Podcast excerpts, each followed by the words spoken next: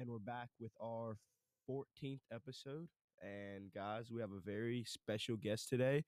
It's brother Adrian Sanford. Welcome, brother Adrian. Hey, man. Glad to be here. Appreciate you asking me to be on. Yes, sir. We're happy to have you. Guys, uh this Sunday is uh Pastor Appreciation Month. I mean Pastor Appreciation. And uh we're gonna have another episode coming out very soon on Sunday talking about how much the people of the church appreciate their pastor. So look out for that one coming out.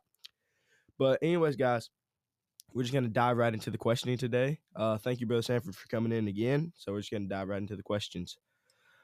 Uh, what was your journey like to become the man you are today? Um, well, allow me to uh, preface my statements by saying this first. I am nowhere near a uh, finished product by any means. I feel like I'm still on a journey trying to grow and become a better day. Yes. James chapter 1 speaks of being perfect and entire, wanting nothing. The word perfect there means growth, mental and moral character, or becoming a complete man full of age. Uh, the word entire means, again, complete in every part or perfectly sound. And I believe that should be the goal for everybody uh, to grow mentally, morally, uh, to become a complete individual. And uh, while I'm not there yet, uh, I can see growth my life throughout the years. Um, it's been said that if you're the same person today that you were 10 years ago, you've wasted 10 years. Mm-hmm. So while I'm not where I want to be, I've definitely have grown through the years. Uh, so my journey uh, that, that's led me to where I am today, I grew up a pastor's kid, and then my dad resigned when I was 10 and went back on the evangelistic field. And so because of this, I was exposed to church and a variety of ministries at a very young age. Uh, but two things that really stand out to me that helped me grow and mature uh, to where I am today is number one, I fell in love with preaching. Mm. I believe, you know, whatever I am today, whoever I am today, is based on the fact that I fell in love with preaching. I am a product of preaching, and it's still something that I love to this day. In fact, there's not a day that goes by where I don't listen to some form of preaching or teaching. Uh, the last few years, I've really fallen in love with teaching men that are, you know, just who are able to expound on God's word at a slow, meticulous level. Um, but that's that's probably number one, Mm-hmm. uh, the love of preaching. But if there's a second thing uh, that's helped me grow to where I am today is um, I was able to go to youth camps, NYCs, conferences, etc. And being in those atmospheres, in those environments, began to mold me and shape me. But uh, we all know that you're not consistently in those atmospheres Mm-hmm. every week. Yes. You know, come around three or four times a year, and while they're great, you're not in that atmosphere every day. And so, because of that, I learned the value of having the right influences in my life.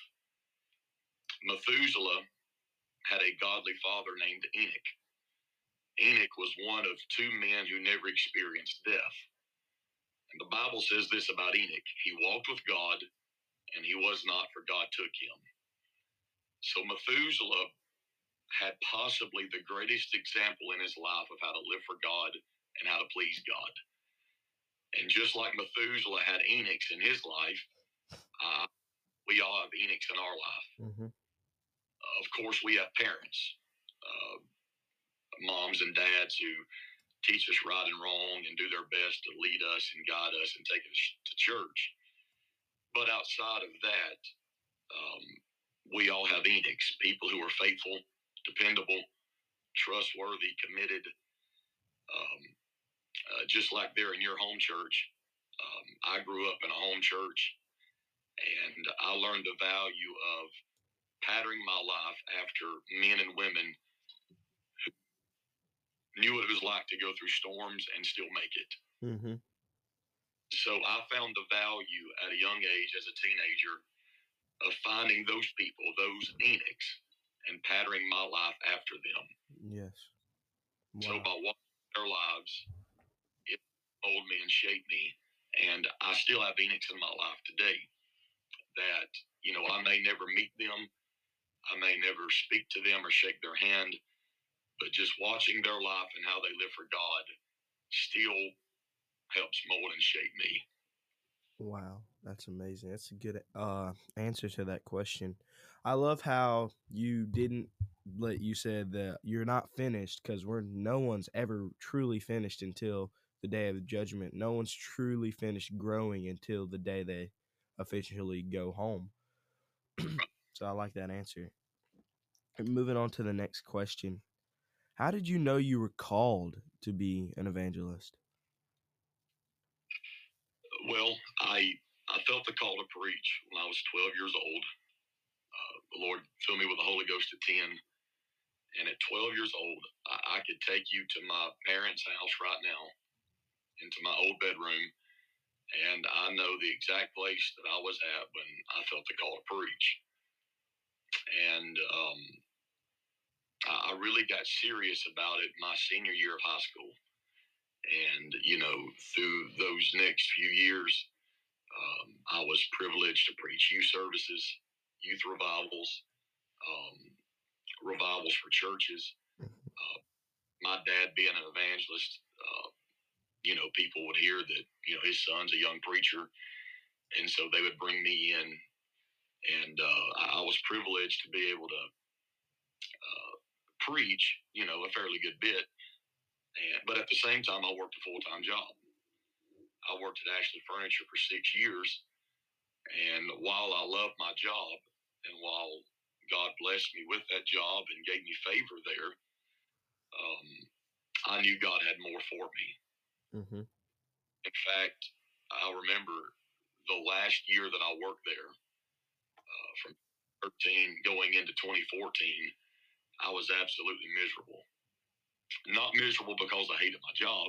Mm-hmm. Uh, again, I loved my job. I didn't dread going in. Um, I, I, had a lot of friends that worked there, but I knew God had more for me. Mm. Know, through those six years working there, God has started open up, opening up more doors.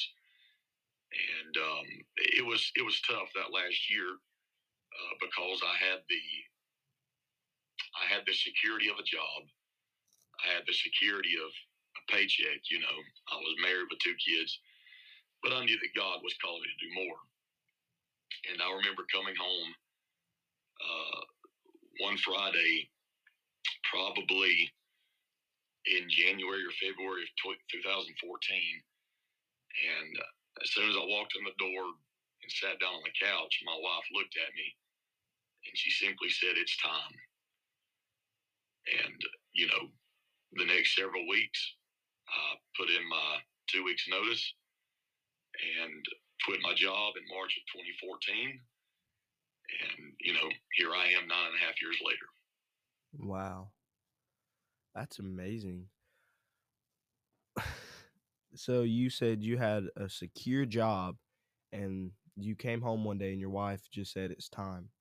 And you already knew what that meant. You were like, that's that's amazing. Just when your wife looks at you and you know that she's on board, you know it's it's time to do something. You know, and you know if it weren't for her pushing me to do that, you know I don't know how much longer I would have just kept working. You know, mm-hmm.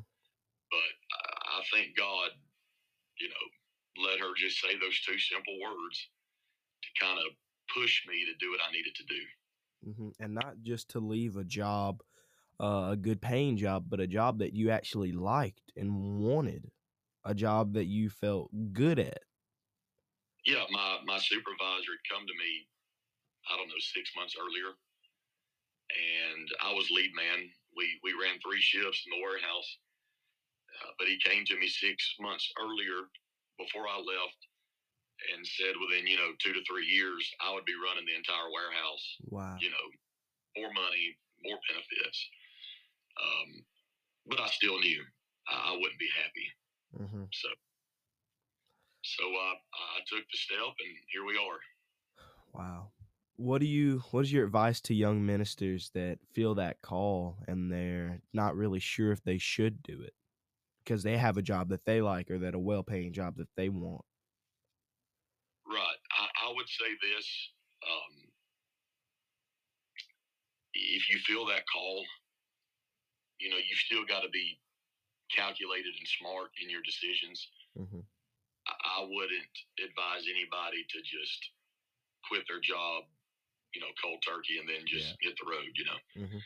Um, what I've told younger guys through the years is, you know, start preaching out, um, kind of get your name in circulation, make contacts, but at the same time, keep your job as long as you can. Not because, you know, you're you don't believe God's gonna take care of you. I Mhm. think God gives us wisdom Yes. You know, and that was kind of the approach that I took. And I talked to my dad a lot because he had evangelized and he has evangelized over, I don't know, 35 years. And, you know, I had two small children at the time. And, uh, but through the years, I had made contacts with people. Um, I had made connections. And when I made that final jump, I was able to let them know, you know, hey, I'm thinking about doing this and you know we went from there and so you know those doors led to more doors but my advice would be you know be calculated be smart um, have a lot of debt don't go into much debt you know Mm-hmm. just just be smart calculated and a good steward with your money Yes. Well, that uh, leads us into our next question. How do young ministers grow their ministry? Okay this is a another question that i've been asked um, a few times through the years and my answer is always um, simple and straightforward Mhm. how do i grow in ministry just get involved Mm. um, the word ministry in the old testament means service or work of any kind and it was always in context of service or work, you know, in the tabernacle, in the temple. Ministry doesn't just mean preaching, Yes. it means service, it means work. Um, if you want to grow in ministry, the best thing to do is find a need in your church and serve in that need. Hmm. You know, a lot of times people sit around waiting and say, Well, I'm going to wait for God to do this, I'm going to wait for God to do that. But, you know, if that's their mentality, they're probably going to be waiting a while. Hmm. You know, when Elijah cast his mantle on Elisha, Elisha was not sitting at home waiting for that mantle to come. He was on the yoke of oxen, the Bible says, working. He was in the middle of service. He was doing something. Mm-hmm. So, you know, I, I don't think, in fact, I know that um, ministry is not just going to fall on the lap of somebody who's, you know, lazy or entitled or, you know, feels like they're owed something. Yes. Um, ministry is service. Ministry is working at your local church, finding a need at your local church, and just getting your hands dirty and doing it. Mm-hmm. I've always believed that if you submerge yourself in ministry, uh, growth will come naturally. Wow. And always, go ahead. oh, sorry. No, you go ahead. It's fine. Well, it, it's always been said that you know experience is the best teacher. You know, Mhm. Yes. just find something that needs to be done and do it. You know, um, Roy Bennett, a writer, made a statement one time that has kind of stuck with me. He said, "What you stay focused on will grow." Mm-hmm. So if you got your priorities right and you're serving in ministry, whether that's picking up trash, you know, cleaning bathrooms, and the list goes on and on, or Mhm. you know, all the way up to singing on the stage and preaching, and you know, whatever you focus yourself on and your time on, you'll grow. Yes. Just, Just get involved. Just find a need and get involved. Yes. And we've asked this question to I've asked this question to multiple men of God over the few months that we've been doing this podcast, and they might change their answer up a little bit, but it all comes back to you need to serve. It all comes back to you just need to serve under your pastor. You need to, uh, like you said, clean the bathrooms, pick up trash, sing, do whatever they want you to do. Every man of God's answer always comes back to serve. And I Right. thought that was really cool to point out. Moving on to the next question. What are some things that young ministers need to look out for on a day to day life?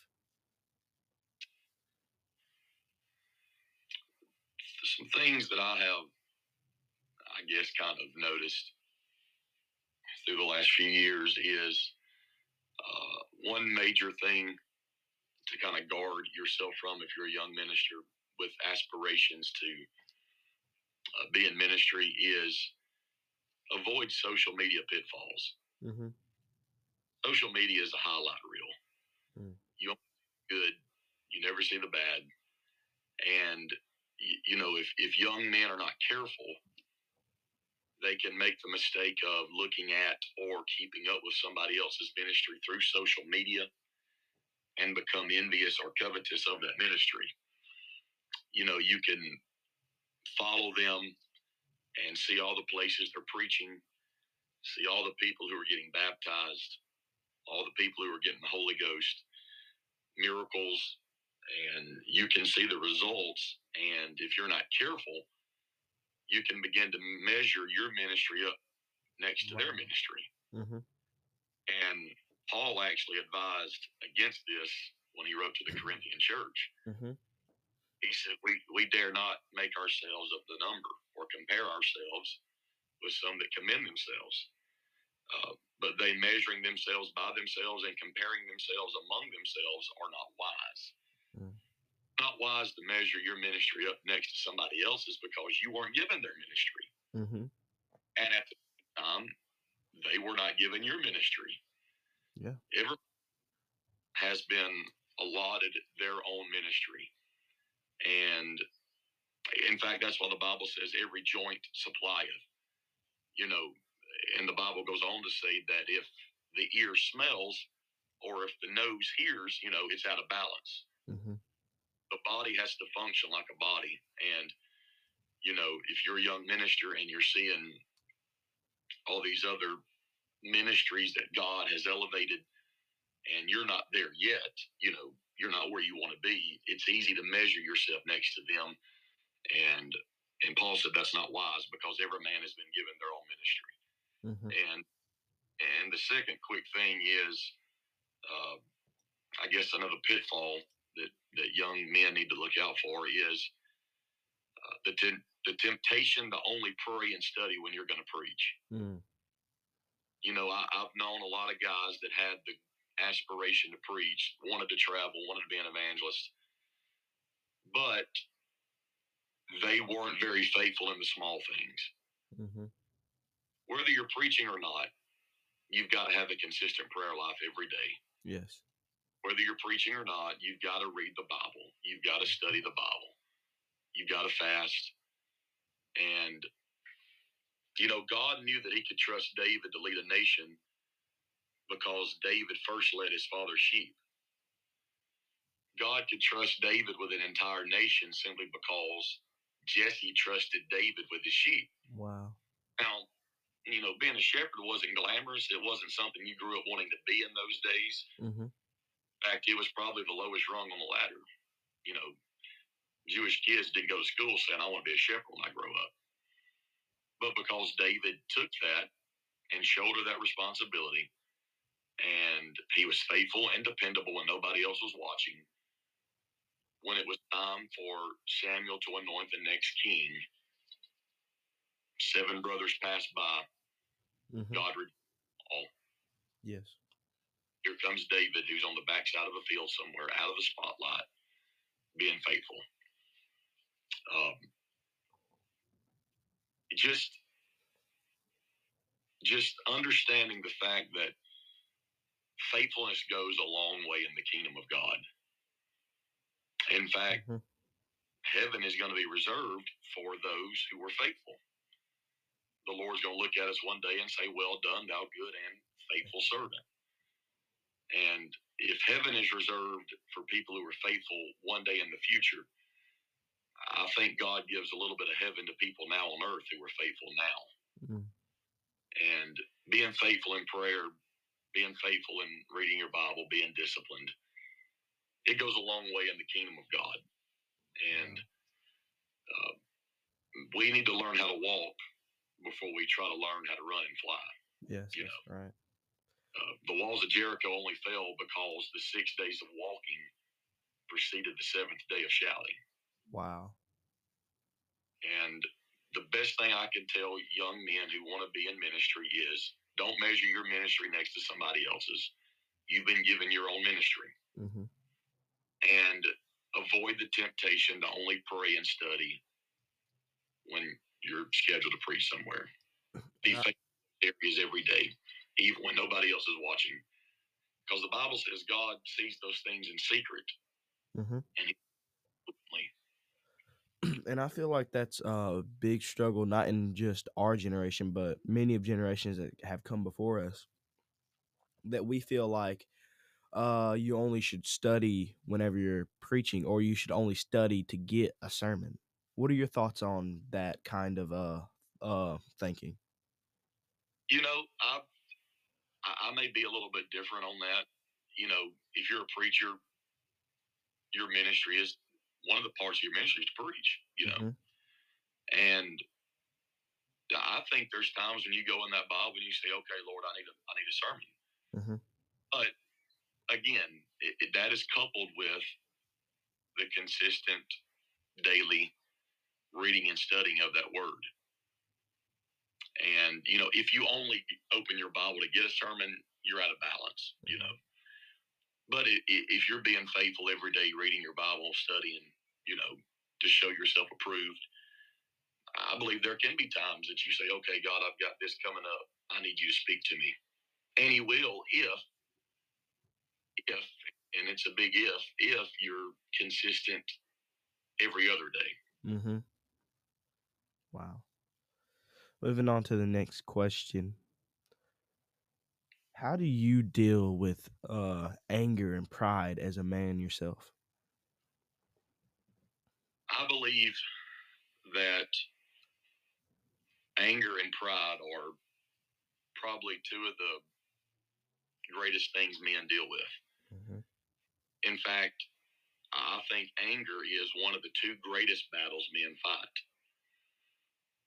When we begin to talk about holiness, we always go to 1 Timothy 2 and 9.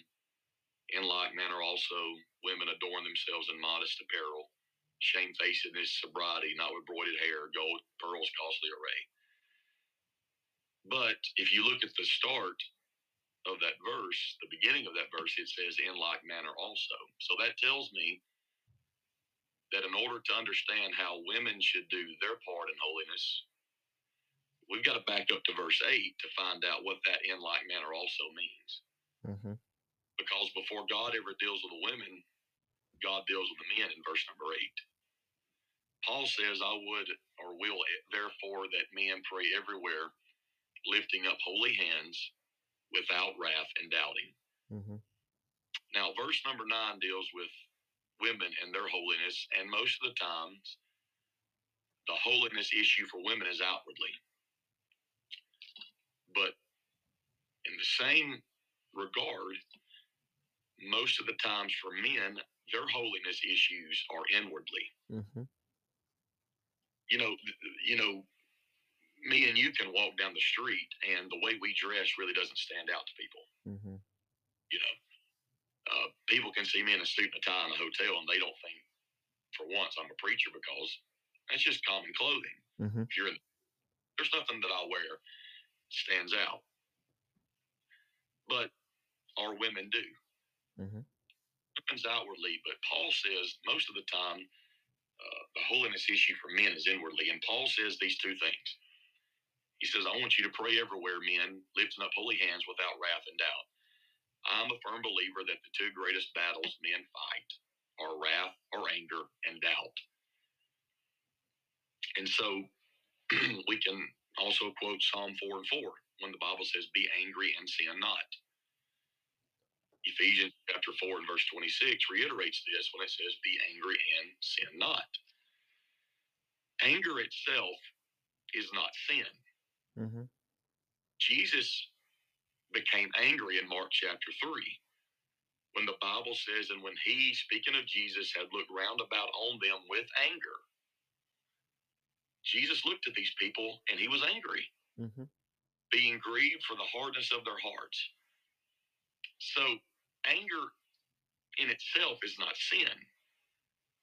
But what accommodates that anger is usually the problem. Mm-hmm. How you react or how I react when we get angry or mad determines whether or not that anger turns into sin or not. That's why the Bible says, Be angry and sin not. Don't let the sun go down on your wrath. Mm. When you're angry or when you feel like you get mad, or because we're all human, Mhm. you know, people are going to do things that rub you the wrong way. People are going to say things that kind of make you upset Mhm. because we're all have emotion. Yes. Anger in itself is not sin. It's how I handle that anger determines whether or not it becomes sin or not. So I've learned the best thing to do when you're angry or mad about whatever is most of the time the best thing to do or say is nothing at all. Mm. You know, Proverbs says a lot about speaking when you're upset or mad. It says, A soft answer turns away wrath.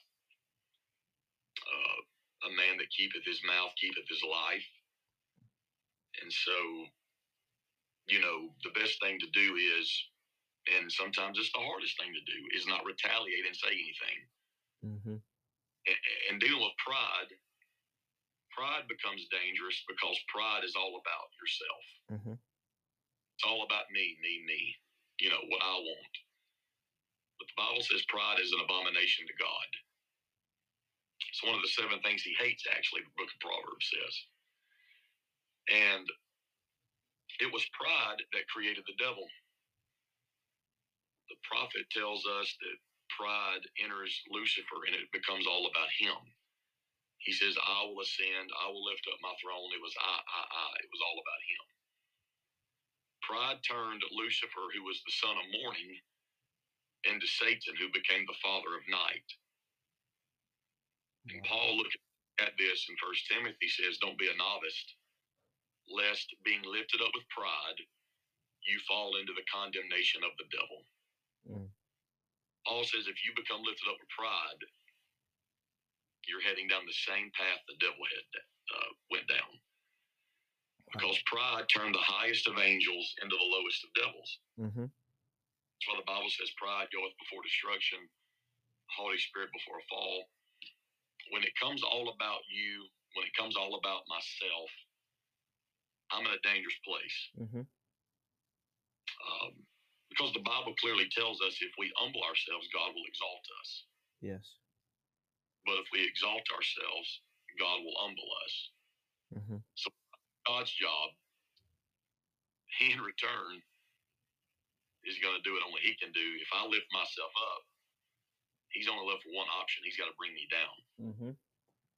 But if we if we stay in a place of dependency on Him and realize it's not about what we can do, in fact, we are insufficient by ourselves. We're fully dependent on Him. Uh, that's the best way to handle pride. Mm. To admit I can't do this by myself.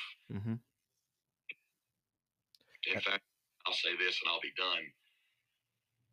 God gave the same judgment to Nineveh Mm-hmm. that he gave to Sodom and Gomorrah. Wow. God told Abraham, I'm going to destroy Sodom and Gomorrah.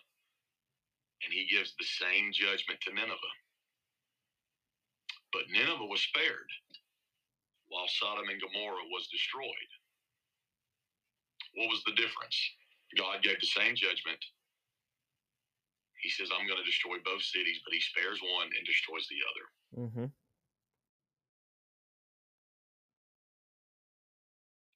So the difference was, you know, exactly what we're talking about pride.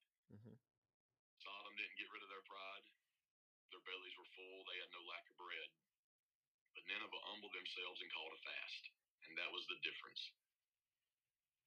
Wow. And also the thing that you said about um uh Lucifer, uh how he was the son of morning and then he became the king of the night, the the prince of night or whatever. Uh I feel like in this generation stuff happens in the dark that we don't really talk about like you said God will glorify the things in the in the quiet places. Uh when you're alone in your room. I had a message not too long ago that I preached in chapel about the uh, Samaritan woman at the well, and I was just talking about uh, how how uh, in our darkest places at our house or at our home in our room, how that God will use us in those places before He'll ever use us on the stage or the platform or anything that you're doing in the house of God. And I felt like that was a good answer to the question because I felt like in this generation, it's just difficult to do stuff by yourself whenever it's just you. I, if you're the only one praying, if you're the only one singing, if you're the only one lifting your hands, I feel like this generation is just stuck in that I'll do it if they do it. That's right. Moving You know, on. some point, like you said, you've got to uh, you've got to be the instigator, if I can use that word. Mhm. You've got you've got one that's willing to be the first one to step out. Yes. Wow. Moving on to the next question. How do you stop from uh getting prideful uh, when- at the beginning of uh, uh starting a ministry? Or how do you stop pride from coming in at the beginning of your ministry? While you're first starting to preach out and you're go you think you're doing good, you think God's moving everywhere. How do you stop pride from creeping in and saying, "Oh, it's me doing it. It's me doing it." Right. Um, and this is going to be an answer that it may be comical, and the fact is, it, it kind of is, but it's always helped me. Mhm. God one time used a donkey Mhm. To get his point across to Balaam. Mhm. And and while you know there's a lot of jokes that you can you know you know use from that, Mhm. I've always had the mindset that God can use anybody He wants to use. Mhm. God can use anything that He wants to use to bring about His purpose.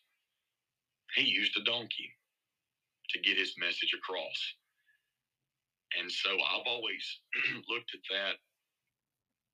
I've always kind of told myself, God doesn't need Adrian Sanford. Mhm. Now I need him, but he doesn't need me. Mm. I'm God's gift to his church. I'm not God's gift to ministry. This thing was going a whole lot longer, or it's been going a whole. Uh, it's been going a long time before I ever arrived, and it's going to keep going long after I'm gone if God tarries. Mhm. my ministry now while it you know it can help people and that's what we're in ministry for uh, at the end of the day my ministry isn't going to make or break what god does Mhm.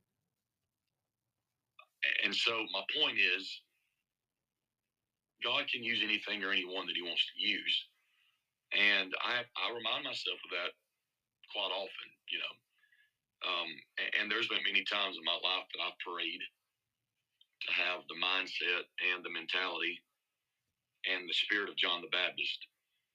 You know, John the Baptist, Jesus himself said, There's not been a man born of a woman greater than John the Baptist. And that's amazing because John the Baptist isn't around long. There's not a lot to read about him. Mhm. Now we know that he lives in the wilderness and he eats locust and honey and he wears camel's hair and he's kind of a weird guy. Mm. But really, his ministry only lasts a few months if you look at it. But yet, Jesus calls him the greatest. I believe the reason why Jesus called John the greatest is because John lived with the revelation that it's not about him, it's about God. John himself said, I must decrease so he might increase. And when we live with that mindset, when we live with that mentality, it's not about me. It's not about, you know, what I can do or how good I can say it. Now, at the same time, I don't want to preach and come across as, you know, not being prepared. I feel like you should prepare yourself the best of your ability. Mm-hmm. But at the end of the day, it's not about me and it's not about my delivery. It's not about how well I can put a sermon. It's all about creating a pathway like John did for somebody to find him. And so I, I've tried to do my best to live with that mindset. It's not about me. I'm not the Christ. Mm-hmm. John said, I'm not the Christ, but there's somebody coming after me who's mightier than I. And I feel like in ministry, that's your job. That's why you're there. You're supposed to create a pathway, make the crooked places straight, be a voice crying in the wilderness, do everything you can to make it easy for somebody to find him. Mm-hmm. Wow. And so, how do you deal with pride in ministry? Just remind yourself God used a donkey. Mm. God used a donkey. He can, He You can know. use anyone. he can use whatever he wants. Yeah, I like how you said I am not the Christ because not too long ago I was at a Let's Talk at Bethlehem, and brother Nate Whitley he spoke on that exact scripture and had that exact title.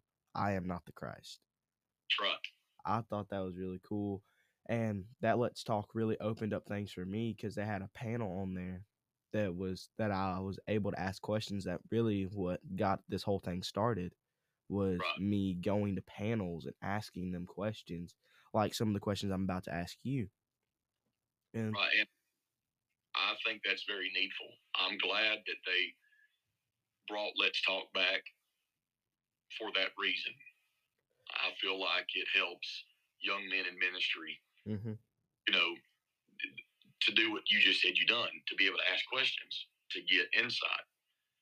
I mean, we we live now in a in a generation where knowledge is everywhere mhm. you know, we ought to take advantage of that.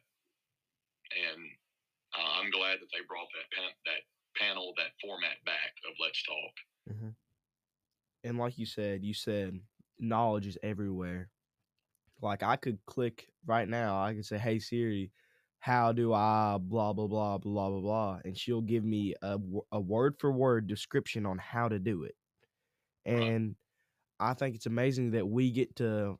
I won't. I don't want to say do that, but we get to basically do that to the men of God and pick their brains about how to grow in ministry. These successful ministers, you you would say, these ministers that have grown up, or maybe not even grown up, ministers that are just powerful in God, and ask them questions about how to grow your ministry, how to even take notes. I heard there was someone who asked, "How do you take notes?"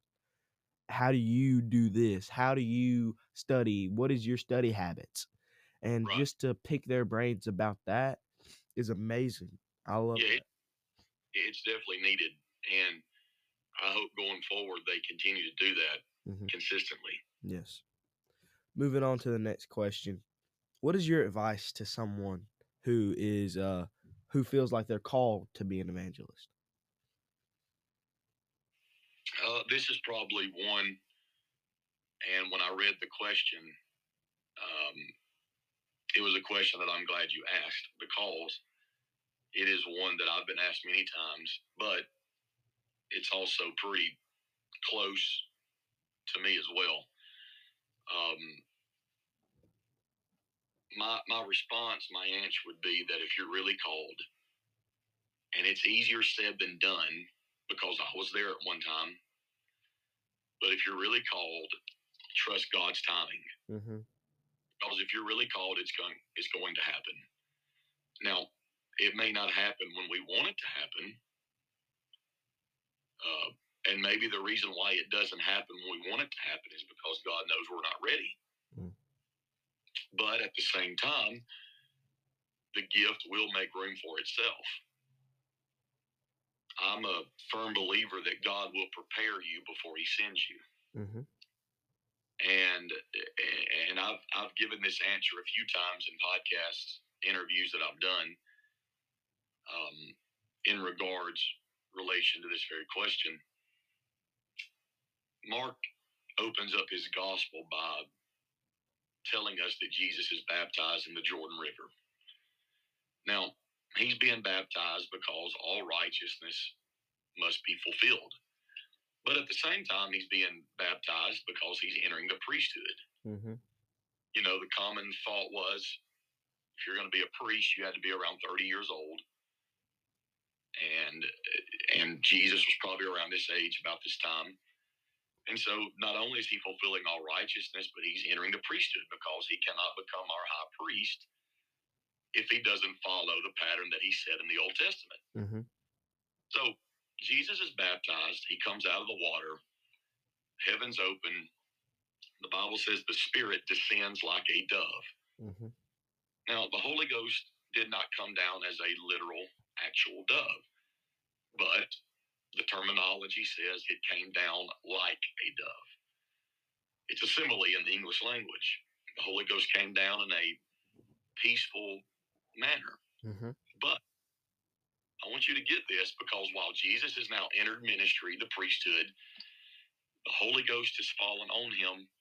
The very next verse says that the Spirit, the same Spirit that just descended on him, now drives him into the wilderness. Same Spirit that has fallen on him now forces him into a wilderness for 40 days. We understand during those 40 days he's tempted by the devil three times. And it's not an accident that all of this took place in a wilderness. Mm-hmm. Know anything about the wilderness? It is symbolic of a place of testing. Israel spent 40 years in the wilderness to prove themselves. It was a test. And so Jesus himself has a test. He is sent into the wilderness by the Holy Ghost. And three times the devil looks at him and asks the question, If thou be the Son of God, or if you are who you say you are, prove it to me. So Jesus is put in the wilderness. He's put in a test before he begins his ministry or at the beginning of his ministry. And we understand that he passes the test because after 40 days, he leaves the wilderness. But Mark says something very interesting. Mark says that Jesus went into the wilderness full of the Holy Ghost. Because again, after he's baptized, the Holy Ghost, the Spirit descends on him like a dove. He goes into that wilderness full of the Holy Ghost. But Mark says when he comes out of the wilderness, he comes out in the power of the Holy Ghost. And I believe that how we handle our personal wilderness, how we handle our personal test that God gives every man or woman that's called, will determine whether or not we just have the Holy Ghost or we walk in the power of the Holy Ghost. Mm. I know a lot of people that have the Holy Ghost, and thank God for it. it it's part of the plan of salvation. Without the Spirit of God, you're none of His.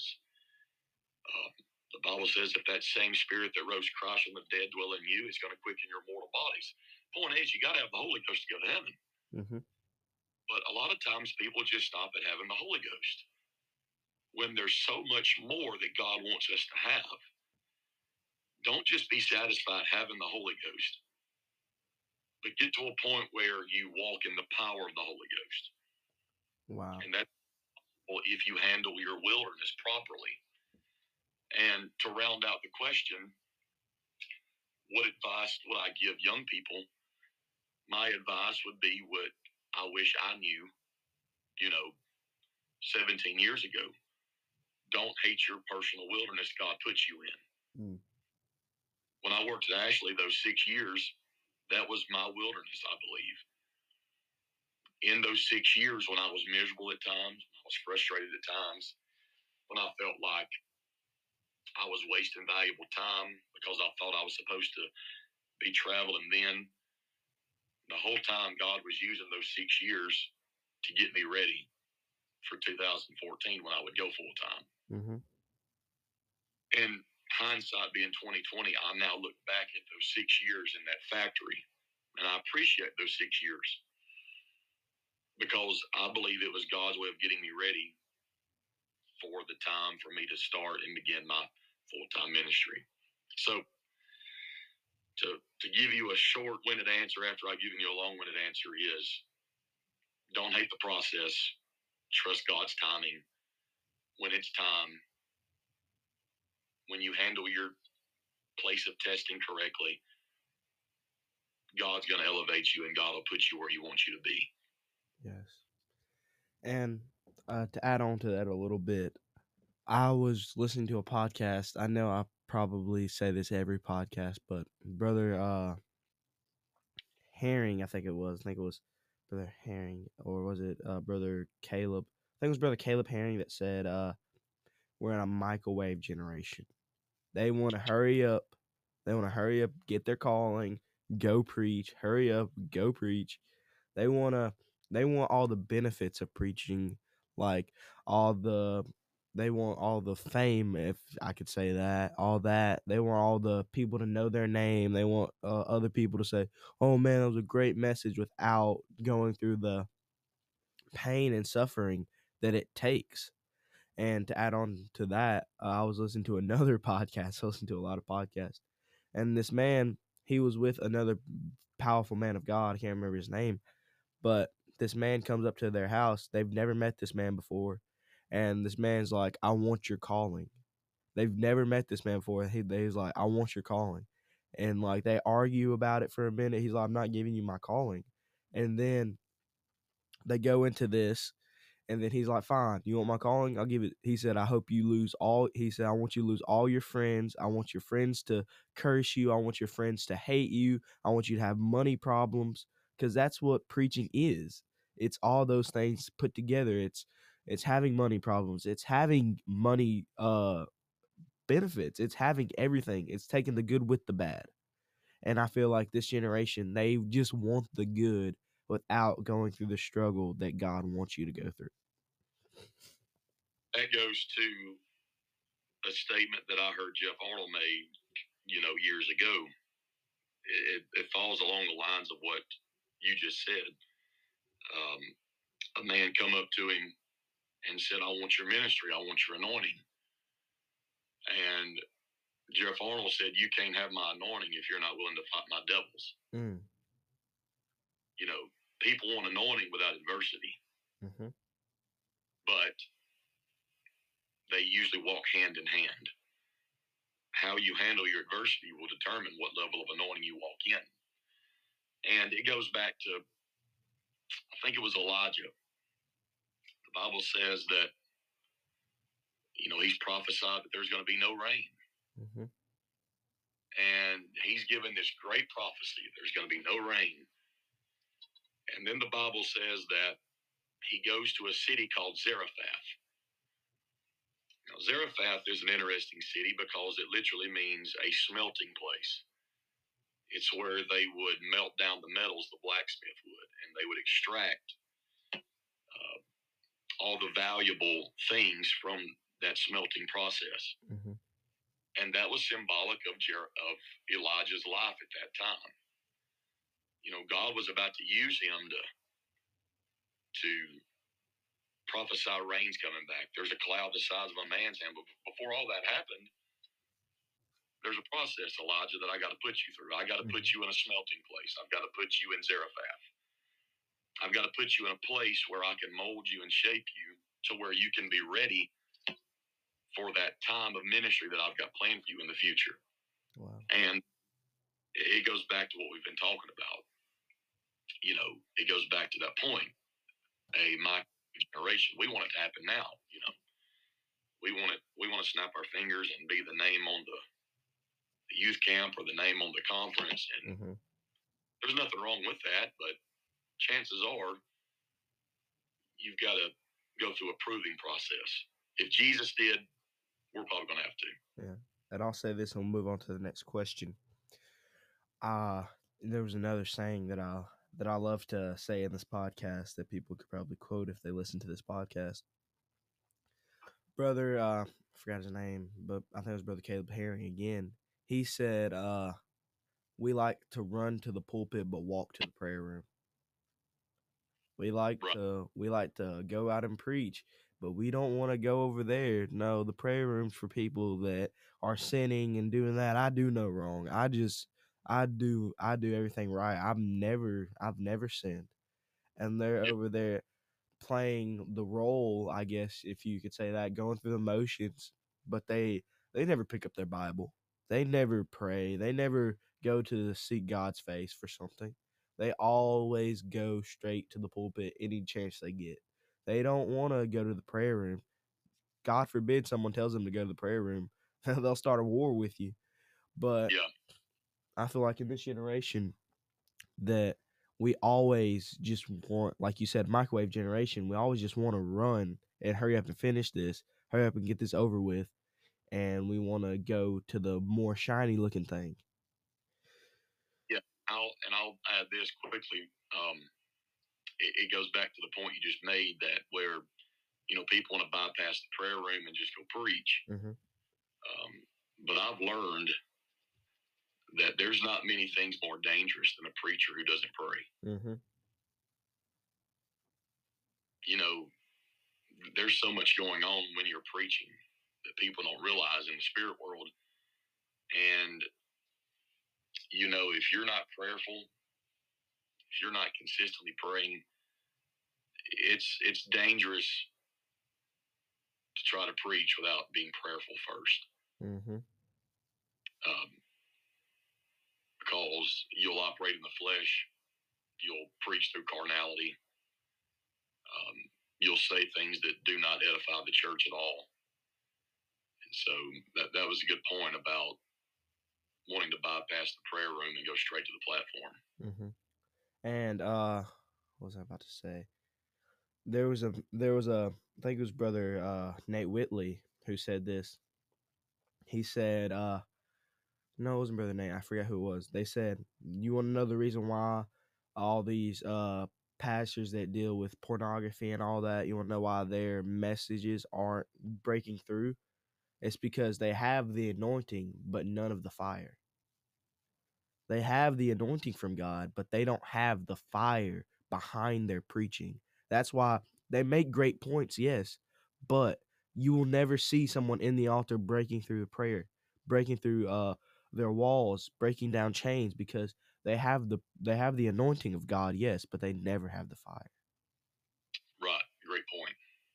Moving on to the next question.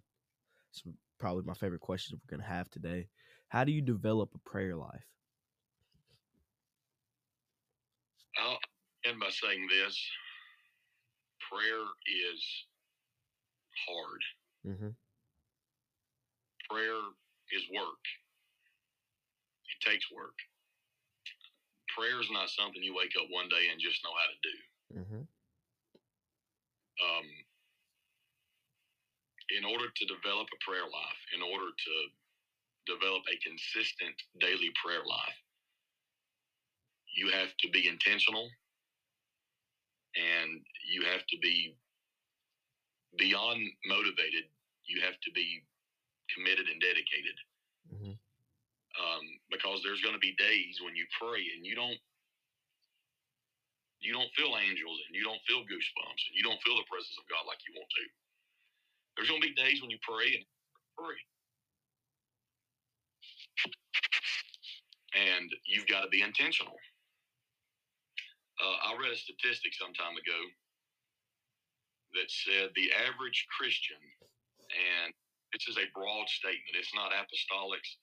Uh, it's it's under the umbrella of Christianity. Mm-hmm.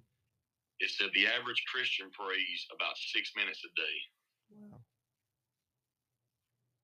And and that's not again apostolic statistics. The entire spectrum of Christianity. And again, it goes back to my point that if you're going to have a prayer life, you've got to be intentional. Uh, in fact, the disciples one day come to Jesus and they had one request. Mm-hmm. They said, Lord, teach us to pray. They didn't ask God They didn't ask Jesus to teach them how to preach. They didn't ask him to teach them how to be anointed. They said, Lord, teach us how to pray.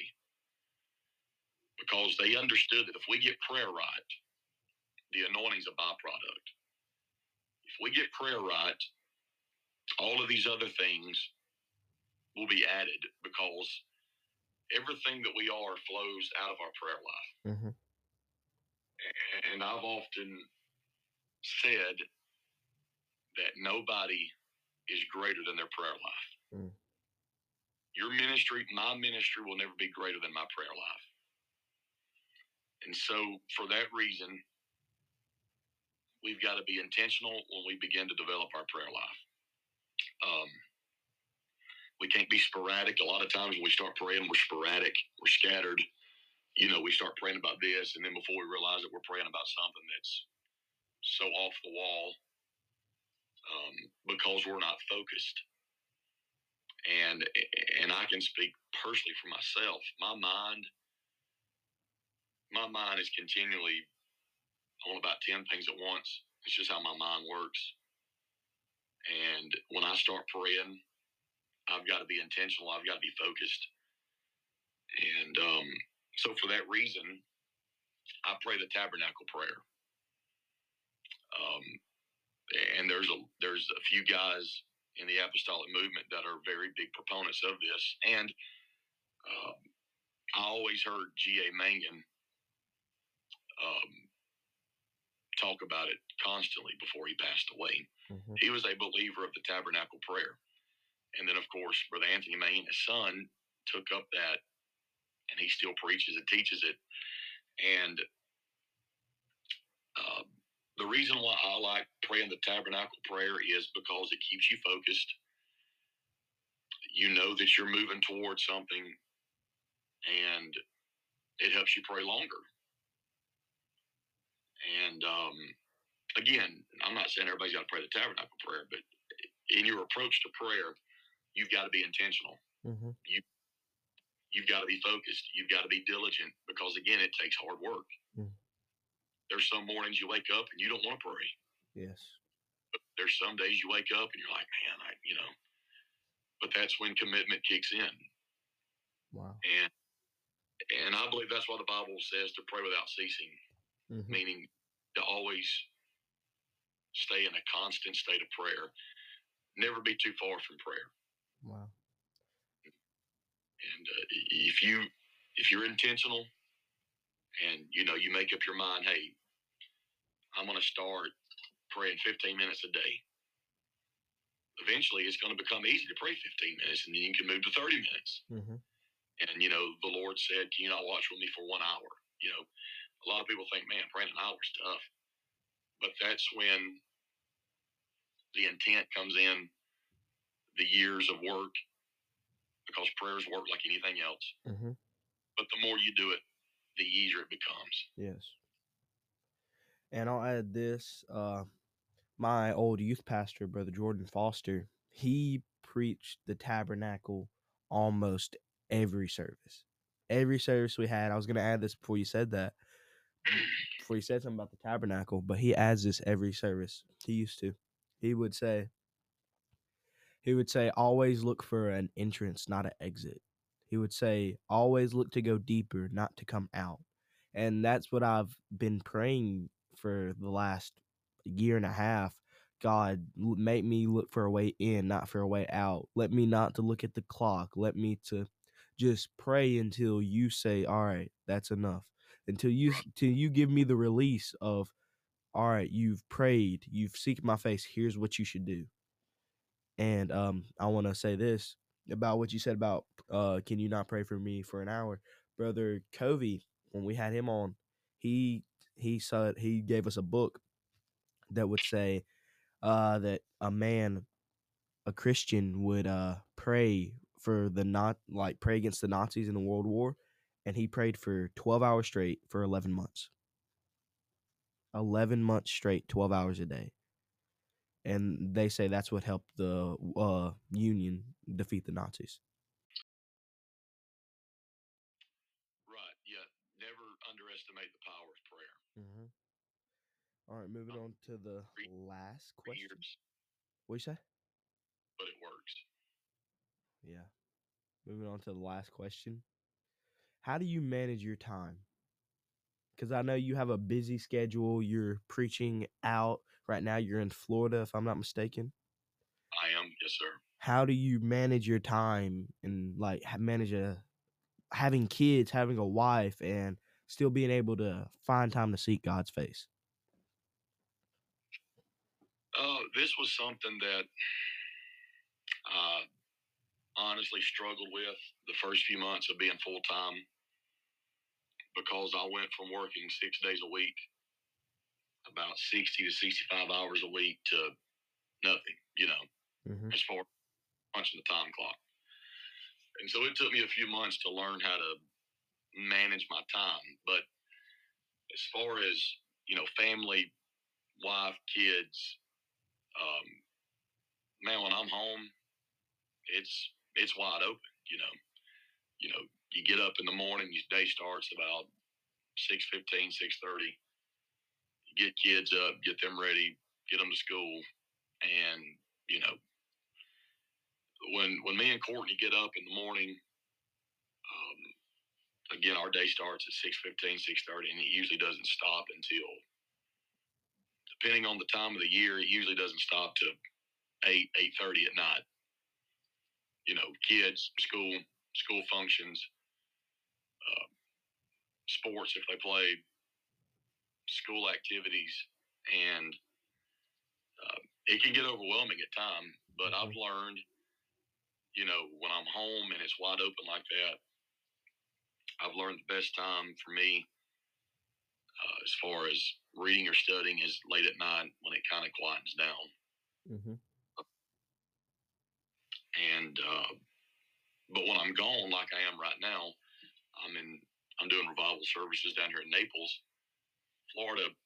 Um, it's a little less chaotic when I'm out preaching a few days at a time. Um, and so that really becomes the challenge when you're gone and you're kind of disconnected from some of those things. Um, but I've learned that, you know, don't sit around on your phone all day. Don't stay in your hotel room and watch TV all day. Um, the pastor wants to go out and have lunch, go out and have lunch with him. Stay busy. Um, stay active. Um, but I've also learned that when I'm going like I am right now, it's really times and days that I can take advantage of it. And man, I can study, you know, without a lot of interruptions. I can uh, work on things, sermon thoughts that God has been dealing with me about the last few weeks. And so I do my best to take advantage of days like this when I'm gone three or four days. And, uh, and I do my best to be diligent and redeem the time that I have. Mhm. And, um, and like if I'm in an area like I am right now, I preached yesterday morning. Um, I'm preaching Wednesday night. That's how they do their revival services. Uh, but I'm 25, 30 minutes away from a great apostolic church that have church on Tuesday night. And so when it's like that, man, I'll get ready and I'll go to church. Whether I'm preaching or not, I'll go and sit and hear somebody else preach. Mhm. And so it's just all about managing your time and doing your best not to waste it on dumb stuff that doesn't matter, you know. Mhm. So I I have to stay on that, be as diligent as I can, you know. Wow. Thank you, Brother Sanford. This has been amazing. Guys, that's all we have for today. Brother Sanford, I want to thank you again for coming on and answering these questions. But, Yes, sir. guys, we'll be right back with the verse of the day.